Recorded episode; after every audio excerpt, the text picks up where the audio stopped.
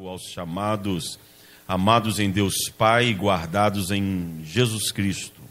A misericórdia, a paz e o amor vos sejam multiplicados.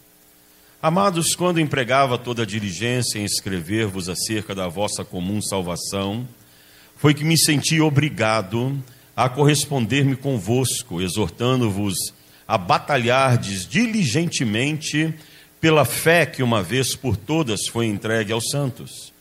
Pois certos indivíduos se introduziram com dissimulação, os quais desde muito foram antecipadamente pronunciados para esta condenação.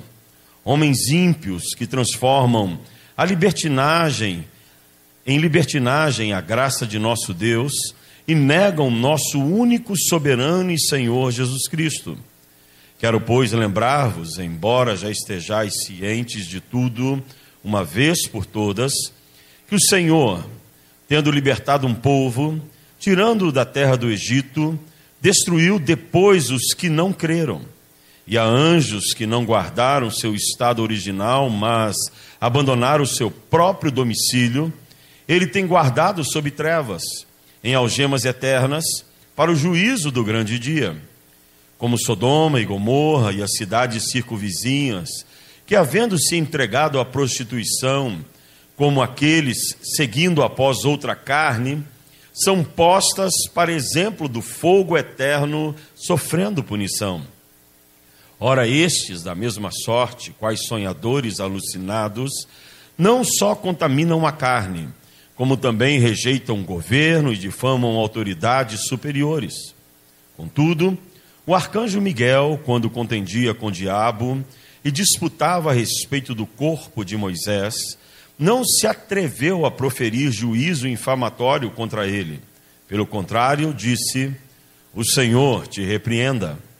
Estes, porém, quanto a tudo que não entendem, difamam e quanto a tudo que, o que compreendem por instinto natural, como brutos sem razão, até nessas coisas se corrompem. Ai deles, porque prosseguiram pelo caminho de Caim, movidos de ganância, se precipitaram no erro de Balaão e pereceram na revolta de Corá. Estes homens são como rochas submersas em vossas festas de fraternidade, banqueteando-se juntos, sem qualquer recato, pastores que a si mesmos se apacentam, nuvens sem, sem água, impelidas pelo, pelo vento, árvores em plena estação de frutos, destes desprovidas, duplamente mortas, desarraigadas, ondas bravias do mar que espumam as suas próprias sujidades, estrelas errantes para as quais tem sido guardada a negridão das trevas para sempre.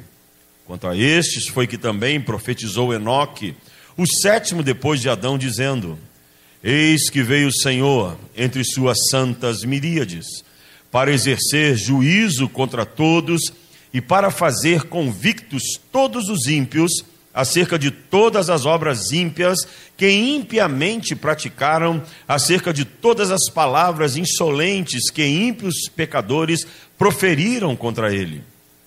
Os tais são murmuradores, são descontentes, andando segundo as suas paixões, a sua boca vive propalando grandes arrogâncias, são aduladores dos outros por motivos interesseiros Vós, porém, amados, lembrai-vos das palavras anteriormente proferidas pelos apóstolos de nosso Senhor Jesus Cristo, os quais vos diziam: No último tempo haverá escarnecedores andando segundo as suas ímpias paixões.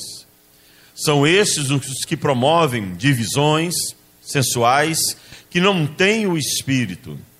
Vós, porém, amados, edificando-vos na vossa fé santíssima, orando no Espírito Santo, guardai-vos no amor de Deus, esperando a misericórdia de nosso Senhor Jesus Cristo para a vida eterna. E compadecei-vos de alguns que estão na dúvida. Salvai-os, arrebatando-os do fogo. Quanto a outros, sede também compassivos em temor, detestando até a roupa contaminada pela carne. Ora, há aquele que é poderoso para vos guardar de tropeços e para vos apresentar com exultação, imaculados diante da sua glória, ao único Deus, nosso Salvador, mediante Jesus Cristo, Senhor nosso, glória, majestade, império e soberania antes de todas as eras e agora por todos os séculos. Amém. Meus amados, essa semana eu tive o privilégio de poder começar a ler uma série de livros que levam o título Os Ensinamentos de John Wesley, que foi publicado pela editora Reflexão, você que gosta de comprar bons livros. A editora Reflexão lançou recentemente esses quatro volumes dos ensinamentos de John Wesley, de autoria de Thomas C. Oden, e que foi traduzido pelo nosso querido amigo e irmão, pastor Vinícius Couto, que é o teólogo da nossa denominação aqui no Brasil. Mas eu tive o privilégio de começar a ler esta coletânea. Uma coletânea muito interessante, que fala de vários temas importantes para a igreja de uma forma geral. E no primeiro livro dessa coletânea, eu me deparei com John Wesley, que foi o grande teólogo da doutrina de, do Espírito Santo, da pneumatologia, aquilo que nós cremos como a segunda obra da graça e que viveu por volta dos anos de 1700, John Wesley ele faz uma reflexão profunda sobre o problema que já existia na igreja primitiva, que vem acompanhando a igreja durante os séculos da sua existência e que chega até nós nos dias de hoje, que somos conhecidos como a igreja da pós-modernidade. Wesley trata sobre a questão das falsas religiões, dos falsos ensinamentos.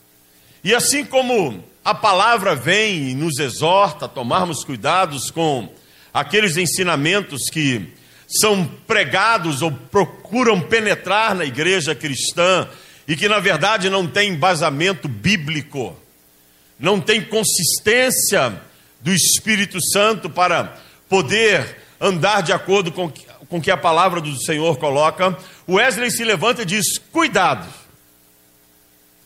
cuidado, cuidado com os falsos ensinamentos no meio da igreja, cuidado com as falsas doutrinas que penetram sorrateiramente no meio do corpo da igreja do Senhor Jesus Cristo. E ele começa a descrever várias, várias ideias sobre os falsos ensinamentos ou a falsa religião. É interessante, e eu gostaria que você mantivesse a tua Bíblia em mãos ou o teu celular.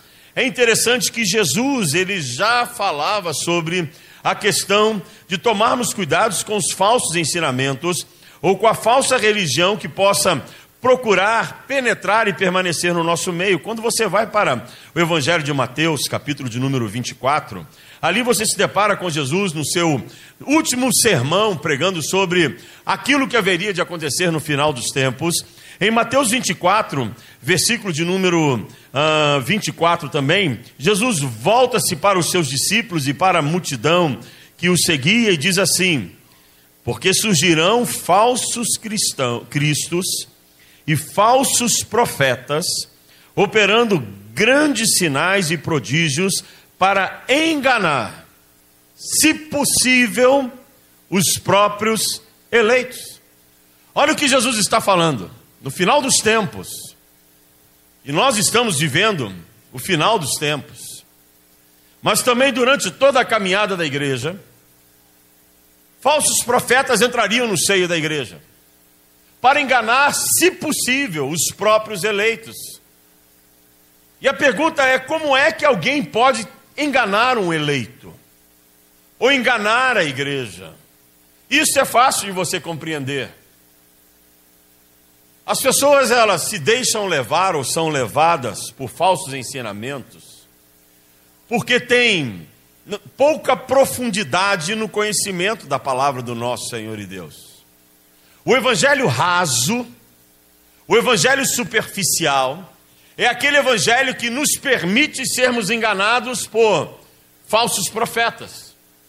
Então é por isso que a palavra de Deus vem e nos ensina constantemente a estudarmos as sagradas escrituras, a termos vida de profundidade no conhecimento da palavra do nosso Senhor e Deus, a questionarmos coisas que são pregadas e ensinadas nos púlpitos das igrejas, mas questioná-las na ótica da Bíblia, não na sua ótica humana, não no seu pensamento ou na sua lógica. É olhar aquilo que está sendo pregado, analisar a palavra do Senhor e confrontar aquilo que o pregador coloca, se está de acordo com aquilo que a palavra de Deus nos ensina.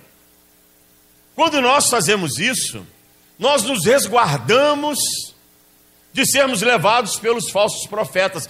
Mas quando nós não estudamos a Bíblia, ou vivemos um evangelho apenas de religiosidade, somos apenas religiosos, e deixamos, por exemplo, para ler a Bíblia num culto, ou numa reunião qualquer, sem termos o carinho de estudarmos a palavra do Senhor todos os dias para nos guardarmos de todo mal, quando nós não estudamos a palavra de Deus, nós estamos vulneráveis a esses falsos ensinamentos, a esses falsos profetas. E a Bíblia está constantemente nos alertando: cuidado, cuidado, cuidado. Estejam atentos. Olha o que Judas fala nesta carta. Judas, irmão do Senhor Jesus Cristo, e você conhece perfeitamente, quem tem vindo na escola dominical, a história dessa, dessa carta de Judas. Judas era irmão de sangue de Jesus Cristo. Ele não se identifica nessa carta como sendo irmão de Jesus, mas ele se identifica como irmão de Tiago. E esse Tiago era o outro irmão de Jesus. E Judas ele não usa a nomenclatura ou o título Judas, irmão do Senhor Jesus Cristo, porque ele não queria levar vantagem diante da igreja, nem queria ser eh, glorificado diante da igreja, receber glórias diante da igreja, por ser irmão de Jesus Cristo. Então ele se identifica como sendo irmão de Tiago. Mas ele, quando você olha para os evangelhos e vai principalmente para te, os textos que falam sobre a família de Jesus, lá você vai encontrar Judas e Tiago. E Judas se torna um pastor da igreja. Se converte somente depois da ressurreição de Jesus. Durante todo o ministério de Jesus, ele ele, ele criticava, ele duvidava, ele dizia que Jesus não era quem realmente se apresentava ser, até que Jesus ressuscita, aparece aos discípulos, aparece à sua família, então seus irmãos passam a crer que ele era realmente o Messias. Judas então se converte, se torna pastor da igreja em Jerusalém, e ali ele tem uma carreira pastoral frutuosa em que ele se torna um dos grandes defensores da palavra do nosso Senhor e Deus. Judas, então, já depois do ano 70 ah, depois de Cristo, quando logo que Jerusalém ah, foi destruída e houve toda aquela, aquela revolta e também a, a, a, Roma havia passado por um grande incêndio, a igreja cristã estava sendo perseguida e havia saído para a região da Ásia, e ali na Ásia haviam fundado várias igrejas ah, cristãs que funcionavam no sistema de grupos familiares. Não no sistema que nós temos aqui, de estarmos dentro de um templo confortável e grande, mas eram grupos familiares. Então Judas escreve para a igreja da Ásia e diz assim: cuidado. Cuidado, porque falsos ensinamentos estão entrando no, no meio de vocês. Falsos profetas têm entrado. E Judas vem no versículo de número 12 e diz assim: Eles são como rochas submersas. Vocês vão se lembrar que um dos grandes acidentes da história da humanidade foi quando o Titanic afundou. E o Titanic afundou exatamente porque ele teve o seu casco rasgado por uma ponta de iceberg que estava submersa e que o comandante não foi capaz de saber o que era realmente aquilo. A rocha veio, ou o iceberg veio e rasgou o casco do Titanic, provocando aquele acidente que está na história da humanidade. Uma rocha submersa, que as pessoas não veem. Assim são os falsos profetas, assim são os falsos ensinamentos. São como rochas submersas que nos leva ao naufrágio espiritual. E nós temos que estar atentos a isso. Então, tanto Jesus quanto Judas e o próprio Wesley vêm falando sobre o cuidado que nós devemos ter. E Wesley trata de algumas verdades que nos ajudarão a identificarmos quais são as falsas religiões, quais são os falsos profetas. Então ele começa dizendo assim: a falsa religião é constituída para nos afastar da verdadeira felicidade, aquela que Cristo nos concede pela sua maravilhosa presença ou graça. O que Wesley está dizendo? A verdadeira religião, ela tem um projeto muito específico. Os verdadeiros ensinamentos, os falsos ensinamentos têm um, uma verdade muito presente. A falsa religião tem uma verdade muito específica, desculpem. Afastar o homem de Cristo. Afastar o homem da maravilhosa graça de Cristo. Colocar o homem numa condição de você não precisa tanto de Cristo. Você não precisa viver o evangelho com tanta seriedade. Você não precisa andar com tanta, tanta seriedade nesse, nesse evangelho que é o evangelho de Jesus Cristo, você pode vivê-lo de qualquer maneira. Essa semana nós falávamos no meio pastoral, e depois eu conversava com, com uma adolescente sobre isso, sobre a graça permissiva. E o pastor Emerson estava me, me falando sobre a graça permissiva, que está muito presente na igreja evangélica hoje, e que leva um outro nome, a hipergraça. O que é a graça permissiva ou a hipergraça? é aquela que prega o seguinte: você pode relaxar na tua vida espiritual, você pode viver da maneira que você quiser, no final das contas, Cristo te salvará. Não, não é isso que a palavra diz. A palavra é clara quando diz que há uma necessidade de nós, para vivermos o Evangelho do Senhor Jesus Cristo, termos uma atitude de negarmos a nós mesmos, negarmos os nossos prazeres, as nossas vontades, os nossos desejos e gerarmos uma vida de intimidade com Deus de tal forma que Ele se torna a nossa prioridade. Não é o teu desejo a tua prioridade, não são as tuas vontades a tua prioridade. Não são os teus planos aquilo que será prioritário na tua vida. Não é a tua família a tua prioridade. Não é a religião a tua prioridade. A nossa prioridade deve ser Jesus Cristo, o autor e consumador da nossa fé, e com intimidade devemos viver com Ele. Agora, o que é ser íntimo de alguém, meus amados? É você saber quem é aquele alguém. Vocês podem dizer, ah, eu conheço o pastor Humberto, será que vocês me conhecem realmente? Talvez me conheçam de me ver, ou de alguns detalhes da minha vida, mas quem me conhece sabe perfeitamente do que eu gosto e do que eu não gosto. Sabe muito bem que eu adoro uma picanha com alho e óleo. E se houver um ato profético de alguém me convidar hoje, estou dentro. Estou dentro. Mas sabe perfeitamente que eu gosto. Sabe perfeitamente que eu gosto. Qual é a minha cor predileta? E alguém sabe qual é a minha cor predileta? Quem anda comigo sabe, os pastores sabem qual é a minha cor predileta? Azul. São meus amigos, andam comigo. Basta vocês olharem para os bancos da igreja. E nós estabelecemos o azul para não termos problema nem com bugrinos, nem com pontepretanos. Então ficamos com o azul. Mas quem anda sabe quem é o outro. O marido tem intimidade com a esposa e sabe do que a esposa gosta, o que a esposa não gosta. A esposa sabe do que o marido gosta e do que ele não gosta. A intimidade nos leva a conhecer quem é o outro. Então eu te pergunto: você sabe do que é que Cristo gosta e do que Cristo não gosta? Os íntimos sabem do que Cristo gosta.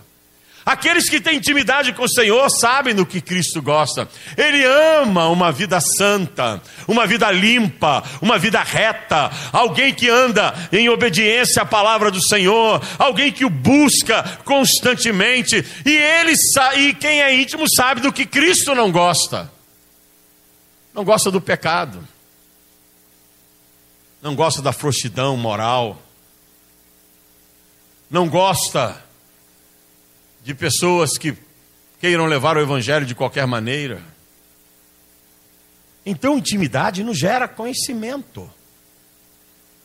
O inimigo ele se levanta e vem com ensinamentos dentro da igreja, procurando relativizar a palavra de Deus a relativização da palavra do Senhor nos afasta da intimidade com Cristo. Nos afastando da intimidade com Cristo, esfria a nossa fé e nos lança numa condição de estarmos cada vez mais distantes de Cristo. Então a primeira questão que nós temos que estar atento é: o evangelho que eu ouço me aproxima ou me afasta de Cristo? A pregação que eu ouço nas igrejas aonde vou, ou na minha igreja, me aproxima ou me afasta de Cristo. Aquilo que o pastor ou os pastores estão pregando geram mais intimidade da minha vida com Cristo ou não? A segunda verdade que o Wesley fala, e é uma verdade muito marcante na igreja atual, é de que a falsa religião e os falsos profetas têm como marca a adoração exterior, uma adoração que não procede do coração, de uma vida com Deus sem santidade. Olha só, adoração exterior. Será que Deus procura de nós uma adoração exterior? Primeiro temos que definir o que é adoração.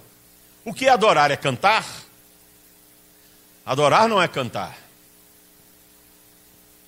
O que é adorar? É estar aqui na frente tocando e tendo um momento ritualístico, como nós temos tido em muitas igrejas? Não, isso não é adorar. O que é adorar a Deus? Adoração, ele não é um momento.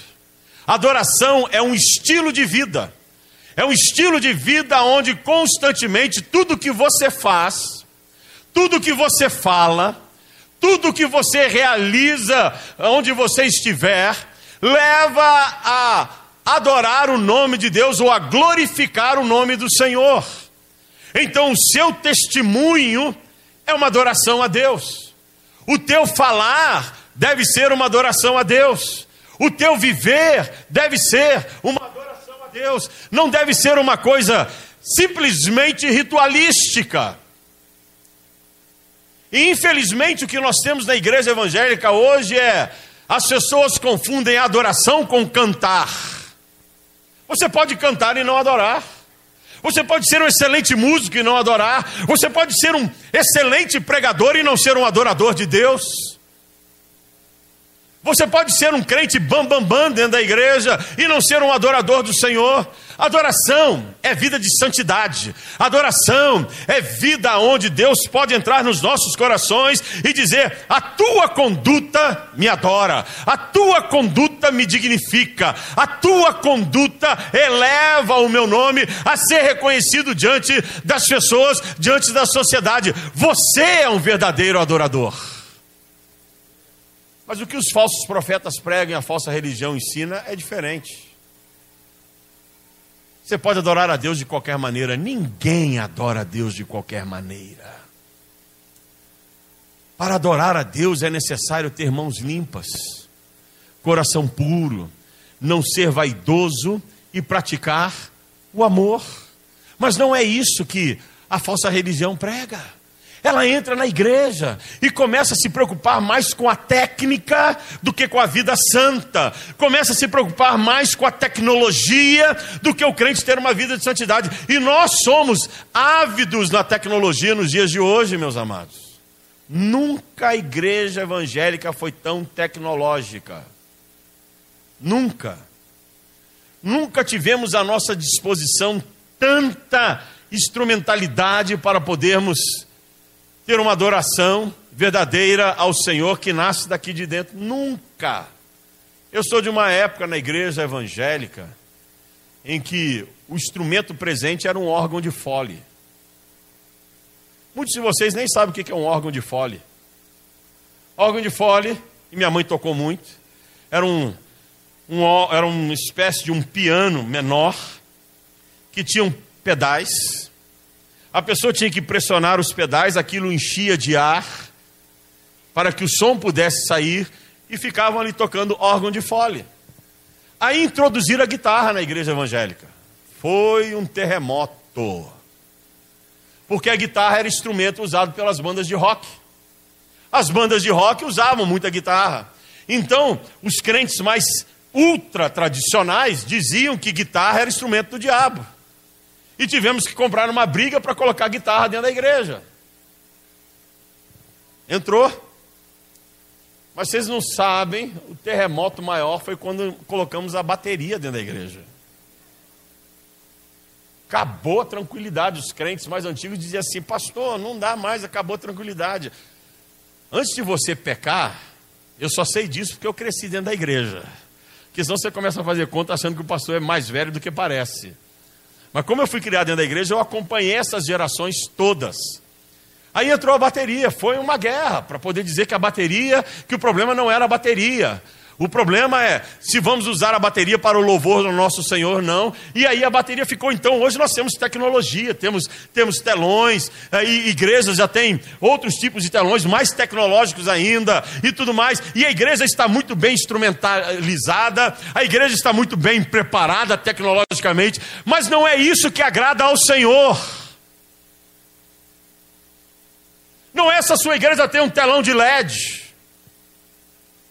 Não essa sua igreja tem instrumentos moderníssimos e um teclado da última hora.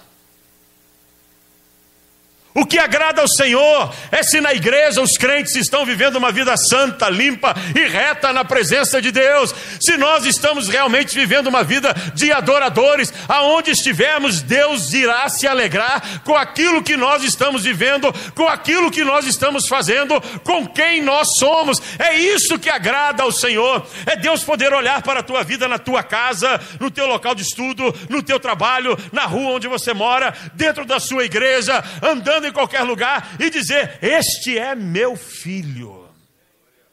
E a conduta dele me alegra e me dignifica. Adorador é viver uma vida limpa na presença de Deus. Mas o, a falsa religião não prega isso. A falsa religião diz assim: você pode vir para a igreja como você estiver, não importa o que você esteja vivendo. Venha, venha cantar com a gente, venha pular com a gente, venha dançar com a gente, venha fazer o que nós estamos fazendo e depois você sai daqui e pode viver a vida do seu jeito. Não. Isso é mensagem de falso profeta. Isso é mensagem de falsa religião. Olha quem está falando isso é Wesley.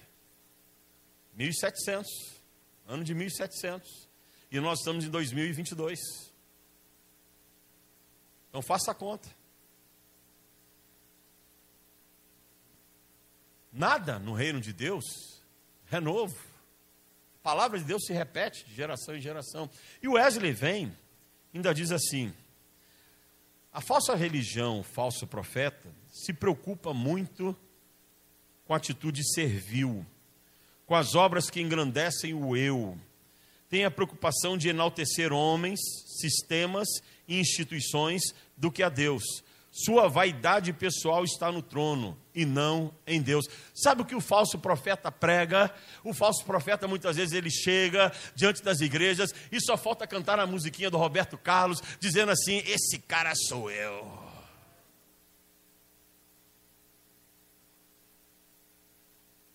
infelizmente é o que nós temos hoje. Eu contava outro dia para alguém a respeito de um pastor amigo meu. Eu já contei essa, essa ilustração na igreja, de que ele estava no culto e começou a perceber que os músicos da igreja ficavam cantando e tocando. Então tocava e olhava para a namorada: como é que eu estou? E aí, estou arrasando e tal. E ficava ali olhando, e acabava o culto, e um olhava para o outro e dizia assim: pô, cara, nós arrebentamos, pô, cara, foi demais, pô, cara, nós somos os bons, nós somos os bons. E eles começaram a, a fazer isso, e o pastor de olho, e alguns de nós conhecem o pastor Alexandre Peruc, que é nosso amigo uh, de juventude, tivemos o contato com ele recentemente e tal. E ele percebeu, ele falou assim: vou ensinar os meus músicos Domingo de manhã eles chegaram para cantar, prepararam um ensaio bonitão. O pastor chega, eu preciso dar uma palavra para vocês. E o pastor então exorta o grupo e diz: a partir de hoje, durante um mês, vocês vão ficar tocando virados para a parede. E quem quiser ficar na equipe de louvor vai ficar tocando um mês olhando para a parede. Acabou com a vaidade. Porque na obra de Deus, não é pastor que recebe glória. Não são músicos que recebem glória. Não são líderes que recebem a glória. A Bíblia diz que toda honra, toda glória, todo louvor seja dado a Jesus Cristo, porque o cara é Jesus, desculpa a expressão. Só para a juventude poder entender. Mas a falsa religião enaltece o eu. A falsa religião vem falando do eu. O eu o eu, o eu. E tira Cristo do trono e coloca o eu no trono. E há uma preocupação muito mais com a vaidade do que com qualquer outra coisa. E além de ter uma preocupação com a vaidade, começa a fazer propaganda de tudo que está sendo feito. A falsa religião se preocupa com a propaganda, meus amados. Olha, nós fizemos aqui uma obra e começamos a mostrar para todo mundo e vamos para os jornais e vamos para a mídia. Todo mundo precisa saber o que a igreja está fazendo. O que, que a Bíblia ensina? O que uma mão fizer, que a outra não fique sabendo. Você não faz a obra de Deus para a sua vaidade. Nós fazemos a obra de Deus para honrar e dignificar o nome de Cristo. Então, se você ajuda alguém, não é para você ficar propalando aos quatro ventos de que você fez. Você ajuda alguém, Senhor, que o teu nome seja adorado. Senhor, estou fazendo isso por amor a ti. Senhor, que isso seja para o benefício, para a honra e para a glória do teu nome. Entrega a Ele todo o louvor e não tome você o louvor sobre si. Mas as religiões falsas é isso que elas procuram incutir incutir na mente do crente: faça e mostre para todo mundo o que você está fazendo. Lembra do diálogo de Jesus com a mulher samaritana no poço de Jacó? Ele estava só. Lembra de Bartimeu, o cego? Jesus o abençoou, mandou que ele fosse embora. Lembra do Gadareno, possesso de dois mil espíritos demoníacos?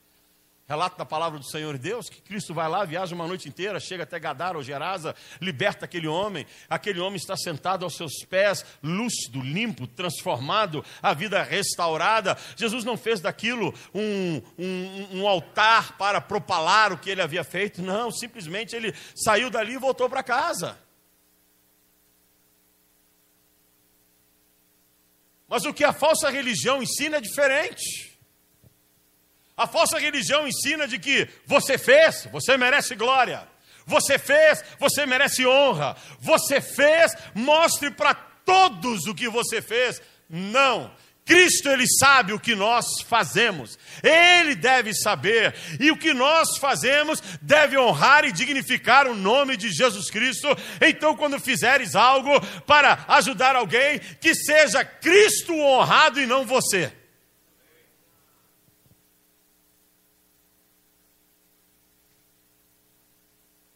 falsa religião conduz o homem à adoração dos elementos, das liturgias e dos rituais, desenvolvendo a coisificação de Deus e da sua graça. Nossa religião é assim, meus amados. Pega um copo d'água. Vou orar por esse copo d'água. Esse copo d'água vai te curar. E vai fazer a diferença. E as pessoas começam a achar que a diferença é o copo d'água. Nós tivemos um problema dentro da nossa denominação, em que um dos nossos pastores encheu o altar de garrafinha de água, orou, consagrou e disse para os crentes: quem beber dessa água vai ser curado. Se você deseja a cura, você pega a garrafinha de água e deposita 50 reais no gasofilácio. Aí não vai, meus amados. Aí não vai. Aí é coisa de falsa, falsa religião. Já venderam tantos pedacinhos da cruz de Jesus Cristo que dá para fazer não sei quantas cruzes. É falsa religião. Essa coisa de liturgia, de liturgia, de adorarmos as liturgias, achando que liturgia faz a diferença, achando que vestimenta faz a diferença. Eu parei num posto de gasolina certa vez, estava indo jogar bola. Já não jogo mais, porque o craque aposentou. Mas estava indo jogar bola. Aleluia, porque eu aposentei, irmão? É isso? Então tá bom. E parei no posto de gasolina. O pessoal do posto de gasolina sabia que eu era pastor. Aliás, onde eu vou, procuro me identificar como sendo pastor. Parou um e começou a dizer para o outro assim: Nossa, mas crente usa bermuda? Crente usa chuteira? E eu ouvindo. Eu olhei para o abençoado e disse assim: crente é gente como vocês. Nós somos normais, não somos ETs. Não somos ETs. Mas a culpa disso é porque a igreja evangélica coloca muito mais valor na vestimenta do que na essência, que é o coração. Coloca-se muito mais valor nos rituais do que na essência, que é o coração. Uma irmã certa vez me repreendeu e disse: Pastor, é um absurdo o senhor não orar de joelhos. Eu disse: Irmã, eu nunca tirei o joelho para orar. Sempre que eu oro, estou de joelho. Meus joelhos estão nos mesmos lugares desde que eu nasci. Porque nós damos mais valor a, a rituais ao invés de darmos valor a uma vida de santidade, a uma vida de limpeza, a uma vida de essência. E a falsa religião, ela coloca os rituais como sendo a coisa. Eu estive vivendo algumas coisas nesse final de ano, de, de cultos de final de ano nas igrejas.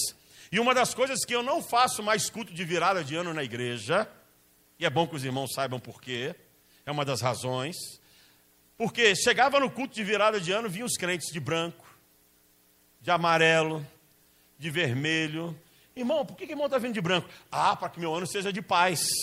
Por que, que irmão está vindo de vermelho? Ah, para que eu possa casar, pastor, porque o vermelho atrai o amor. Por que, que irmão está vindo de amarelo? Para ter muito dinheiro nesse ano, pastor. Eu, epa. Onde vamos? Parei. Mas fiquei vendo. Teve culto em que o pastor aparece no meio de uma fumaça. E lá vem o santo, enaltecido reverendo, pastor. Teve pastor que na virada do culto, dentro da igreja, subiu o rojão, e ele no meio, com as mãos levantadas, parecia o anjo Gabriel descendo do céu para dizer que estava acontecendo algo tremendo. E as pessoas começaram a deixar que o ritualismo faça a diferença dentro da igreja, que as liturgias façam a diferença. E se adora muito mais hoje a rituais do que realmente ter um coração puro, aonde o Espírito Santo possa entrar e sentir que a adoração está no altar genuíno, e o altar genuíno não é esse móvel que vocês têm aqui na frente, o altar genuíno para Deus é o nosso coração e ele quer ser adorado dentro de nós.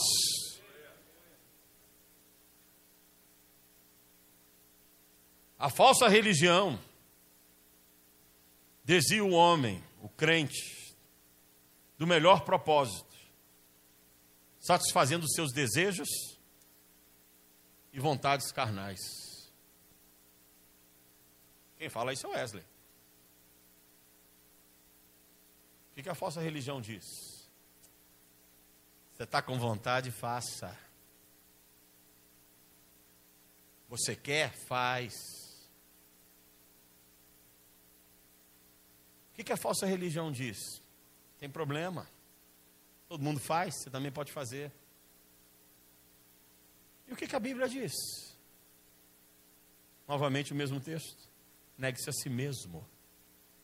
Tome a sua cruz. É sacrifício. E siga-me. E siga-me. E siga-me. Isso é a falsa religião. É por isso que eu gosto muito de uma palavra de Charles Spurgeon. Spurgeon diz assim: busque o evangelho que rasga, que lhe faz brotar lágrimas, que produz cortes e feridas na sua consciência, o evangelho que mata o seu eu. Eu vou repetir isso.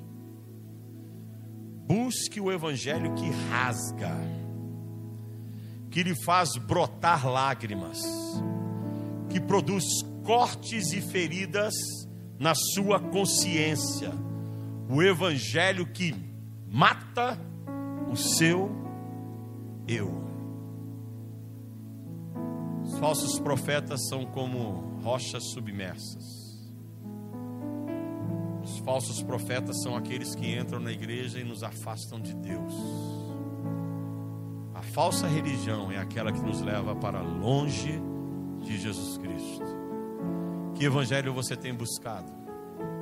Que evangelho você tem vivido? Que verdade você tem procurado? A verdade que é Cristo Jesus? Ou a pseudo-verdade que os homens apresentam para ti? Feche teus olhos, curva a tua cabeça. Senhor, nessa manhã quer que nós acordemos e busquemos o Evangelho que rasga o nosso eu, que mata o nosso eu. O Evangelho que vai tocar no, na nossa consciência, produzindo feridas, marcas. O Evangelho que nos faz chorar, chorar de quebrantamento. Que Evangelho você tem procurado para a sua vida? Tua vida tem sido séria com Cristo? Tua vida tem sido séria com o Senhor? Tua vida tem agradado a Deus? Essa manhã é um tempo de consagração. É um tempo de dizer: Senhor, não quero viver qualquer evangelho. Quero viver o evangelho da tua palavra, o evangelho verdadeiro, que repudia o pecado, que repudia a falsidade, que anda na verdade e que busca a santidade de vida a cada dia. Se é isso que tu queres, dobra os teus joelhos aonde você está e fala com Deus. Consagre-se ao Senhor. Consagre-se ao Senhor. Consagre-se ao teu Deus.